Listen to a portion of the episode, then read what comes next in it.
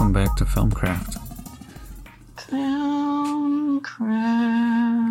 Is that your P Diddy? yes, yes, it is. Bad boy. Oh man, I am out of touch. So out of touch. Don't you want to be cool, Matt? Don't you want to talk about Puffy? you know what? uh, Just a quick question for you. Do you ever think about that? Like, am I getting old? Does that ever go through your mind? Uh, you mean just like in terms of like uh, arts, Like societally? music and stuff, or just in terms of Yeah. Okay, yeah, for sure. I I do think so. I mean, sometimes I listen to to like younger kids' music and it's cool, but other times I'm like listening to stuff from like the seventies, and I'm like, Mm-hmm. oh, I'm so old, even though I was born in the nineties. That's a thought that's crossed my mind for the last couple of years because as I've, like I talked about on the podcast before, I was in a, a touring rock band, right? And then I totally gave that up and I haven't really played any music since I've transitioned into film and music has just become less and less of a part of my life to the point where anything I'll listen to other than if it's something my wife puts on and I don't know what it is and I ask her and she's like, Oh, this is something rather current.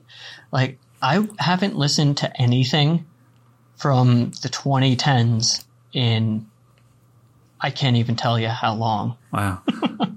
well, uh, there's so much music to listen to. It's yeah, you can listen to what's happening now, and usually that's what's being fed to you. But there's there's like a treasure trove of music from you know generations that we we've never existed, and that is awesome as well. So Yeah, yeah, definitely. And like on the opposite side of that coin as well, if people think that there's so much film and TV and media content that they can't keep up with Netflix and stuff like that, like the music world is that on steroids. It it'll take the quickest filmmaker what like six months to make a feature. I can sit down and write you an album and have it on YouTube in like 75 minutes. you know? yeah, some dude with a guitar is like, I just made four albums. And it's true.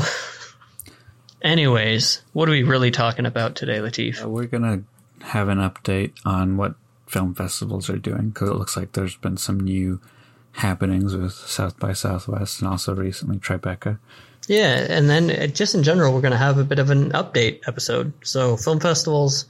Um, Latif has a little bit to talk about Vimeo because we realized that we didn't get it all. And then I'm going to do a bit of, an update about. I just finished that script where I didn't use an outline, and it was a journey to say the least. Uh, I'm gonna briefly talk about the use of IMDb. Very technical episode today, but it's going to be good. So, why don't you take it away, buddy? Well, it looks like South by Southwest they're partnering with Amazon, and they're having something called the Prime Video presents the South by Southwest 2020 Film Festival collection. And it's going to be a 10 day exclusive Amazon showing of a bunch of films from uh, the festival selection. All you have to do is have a free Amazon account. So it's kind of cool that they're doing that. I think it's going to trend that way because even just um, from Tribeca, exclusively streaming VR experiences in our eye popping immersive cinema 360 program. Yeah, it looks like they're doing some stuff online as well. I don't know if they're going to go to the same extent as South by Southwest and just like have a bunch of their films up, but you know, I wouldn't be surprised if something like that happens soon. Do you know the the format of it? Like it's a ten day thing, but is it like your typical film festival where if you want to watch zombie movie A, it plays at Friday at four, or is it just you have this buffet of movies for ten days? Here's your pick, watch them whenever you want. So I assume they're going to make a channel that's just the South by Southwest things. Um, Okay. And then you go to that channel on Amazon Prime and you can watch all those films. So it'll be part of a collection, but it's not going to be like time based, which I think is it, it makes it just easier for everyone.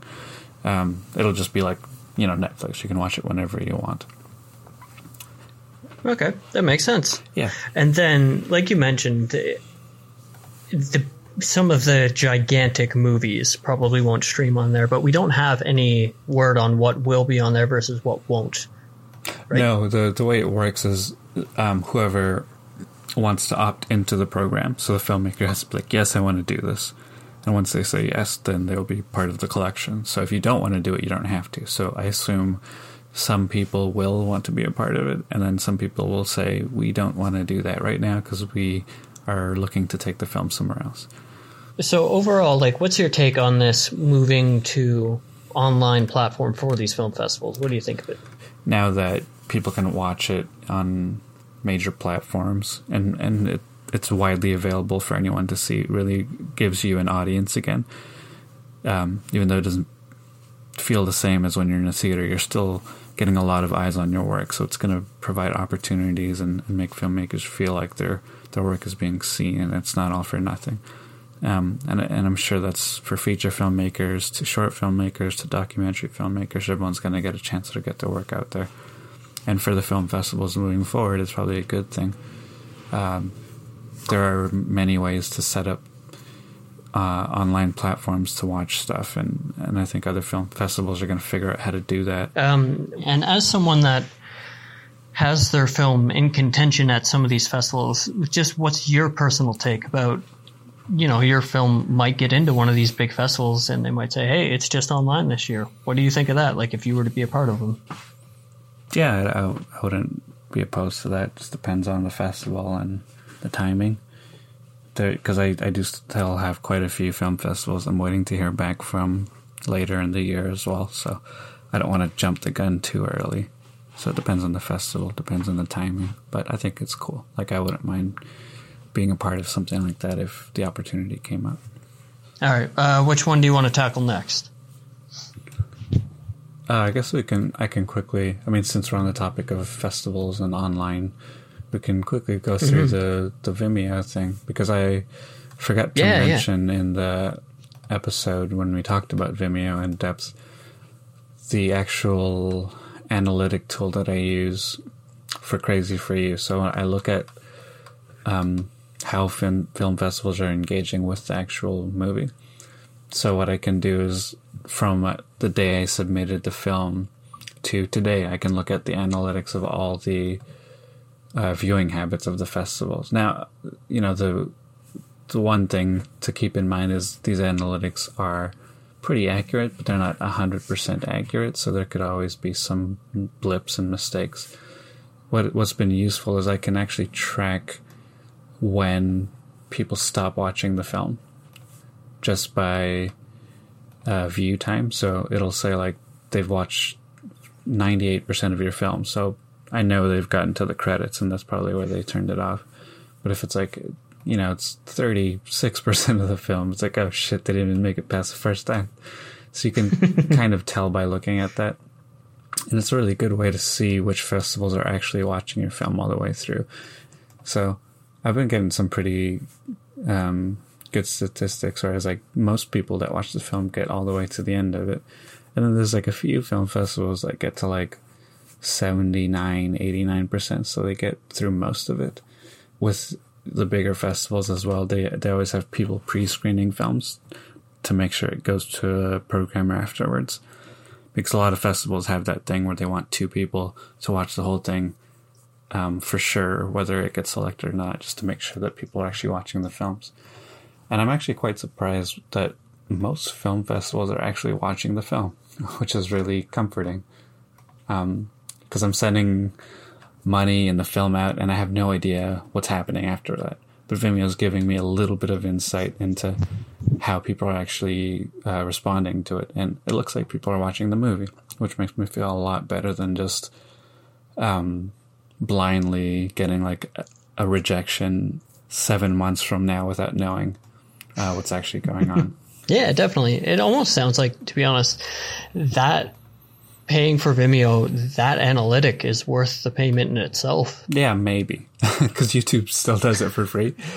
Um, I, I don't, I don't have a Vimeo account just for the analytics, but it is really, really useful and really easy to, to kind of like see how things are going it's it's always to be taken with a grain of salt because we don't know exactly how it's all working. Um, the only way to be really sure, but it's a really tedious way of doing it, is to like go to um, what I do is go to Film Freeway and get all the festivals I've submitted to. Then I look at the actual uh, festival numbers and I go to Vimeo and look at the actual link because it shows you where they're watching it. So on Vimeo through Film Freeway, and I look at the name of the link and I match them up and I can actually see which festivals watched on which day and stuff like that. So you can get pretty specific with looking at festivals' behaviors. But at that point, it's like you're just you're kind of going a little crazy there. It's not that important to know that kind of stuff. Using averages is a really good way to see how people are responding. So I stick to just looking at the averages of um, how engaged people are with the film. But so far, it's looking pretty good. I kind of regret not being able to track or choosing, no, not choosing, or being ignorant of the fact that I could track analytics that way while what we don't say was going through their fest, its festival run there. Mm-hmm. How much attention do you pay to this? Um, usually around notification dates, or if I get um, like a, some correspondence from a film festival. What really what I want to do is avoid festivals who don't watch your film at all. Yeah. So if there's a definitely. festival that just doesn't watch my film or doesn't even play it, then I kind of remember like, okay, stay away from that film festival because they just took your money and they didn't even look at your film. But I haven't had that for many festivals and I've submitted to I don't know thirty film festivals at least. So it's it's a it's pretty comforting to know that they're all actually watching the movie. And for a twenty four minute short film, that's actually really nice. So I don't have too much to add to this, but do you have any final thoughts before we move on to the the next one? Um, I I only look at it when there's actual data to look at. It's not like I'm sitting on Vimeo every day looking at the analytics. It would be a complete waste of time. That's probably a good call. I mean, I think you would go pretty pretty nuts pretty fast if you just stared at it. Yeah, for sure. I guess we'll go into the writing one. Sure. Um, I just wanted to touch a little bit on this because we had mentioned in earlier episodes that I'm writing my first script without an outline, mm-hmm. and I'm now done said script, and it, it, was an adventure to say the least. Like I, I can't to really say the least. It was a big undertaking, especially coming from the total opposite end of what I usually do. Like usually it's just outline, outline, build off that outline, and the outline never vanishes until I have a movie. It's just constantly growing and growing, and to not have that and just jump into a script and just basically start writing shit it was intimidating. Um, there was one moment, probably somewhere between page 50 and 70. It ended up being 111 pages, mm-hmm. but between 50 and 70, where I really, really started losing steam. I was like, I am so disheartened right now. I kind of can feel where this is going, but I don't want to do this. It seems like there's so much to carve out because I haven't done any work mm-hmm. to what's coming later. And I really, really had to push through that. Um, it was really hard. And at times it felt like I was a zombie just sitting at the keyboard and hitting keys randomly. but once I got through that hump and I got into the finale, things just started clicking and everything kind of wrapped up really, really nicely. I was able to do tons of callbacks that typically aren't really my thing in scripts when I outline, but it, every, everything ended up shaping up really, really nicely. I'm super proud of the script and it's gotten me questioning if outlining's the way to go. I know what I'm going to write next. And initially I was like, I can't wait to move on to this next project, go back to an outline and just do things I don't want to say the easy way, but the more familiar way. And now I'm like, the script turned out so well that maybe I'll just keep going without this outline thing because the the ability to grow it organically like that, I think it turned into something really really nice. And yeah, for anyone out there that usually does outlines or never does outline, try the opposite thing because it might be brutal and odds are it probably will be brutal because you're really not used to it. But it can turn into something really, really good. And I think I have a deeper appreciation for writing and better ability to do it.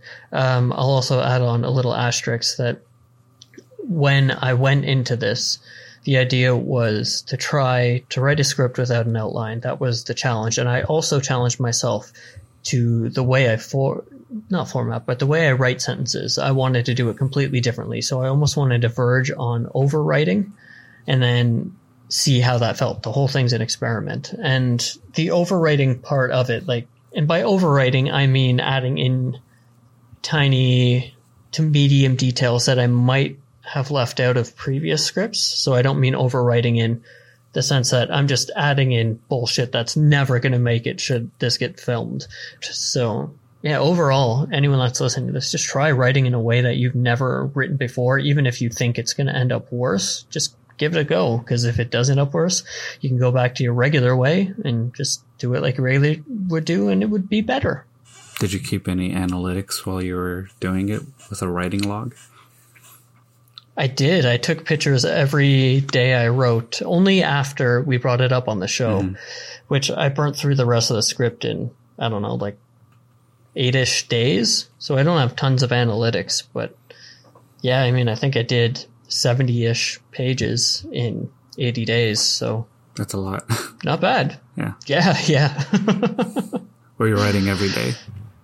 Yeah. I would try and do at least so I'd wake up, exercise a bit, and then try and write for at least like two to three hours. Some days, most days, I would tap out around there. My brain's pretty fi- fried after two to three hours, but some days I would just feel pretty good. And later that night, I would pick it up for another hour or 2 mm-hmm. um, so let's move on to the next topic, which is going to be the most free range topic we've done in a long time because we haven't really discussed it that much. Yeah. But what are we talking about, Latif?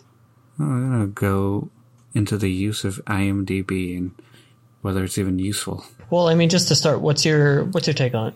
Well, I don't have an IMDb Pro account, and I know, you know, usually actors will have Pro accounts because they put their pictures up and all their credits are there. It's a useful thing for them to have, almost like as a not a website, but just a little place to look at what what they've been doing and who they are. You know, some headshots may be up there, but as a filmmaker, I don't know necessarily if it's something I've ever used to get work or anything like that.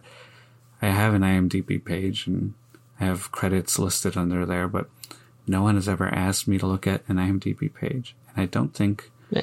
I've ever sent it to anyone for anything. But I do know that I have looked other people up on IMDb before I worked with them just to uh, make sure that they actually worked in the industry, but also to make sure I, I see any projects they've worked on to see if they are legitimate or not. You mentioned a lot of actors have them, and they'll have the IMDb Pro account. You know, they have their picture, obviously all their credits. They might even have you know a bio and fun facts or whatever they call it on the site. And I think honestly, it's a bit more advantageous for actors to have it because if I'm thinking of casting someone in a movie, I need to cast the role of John.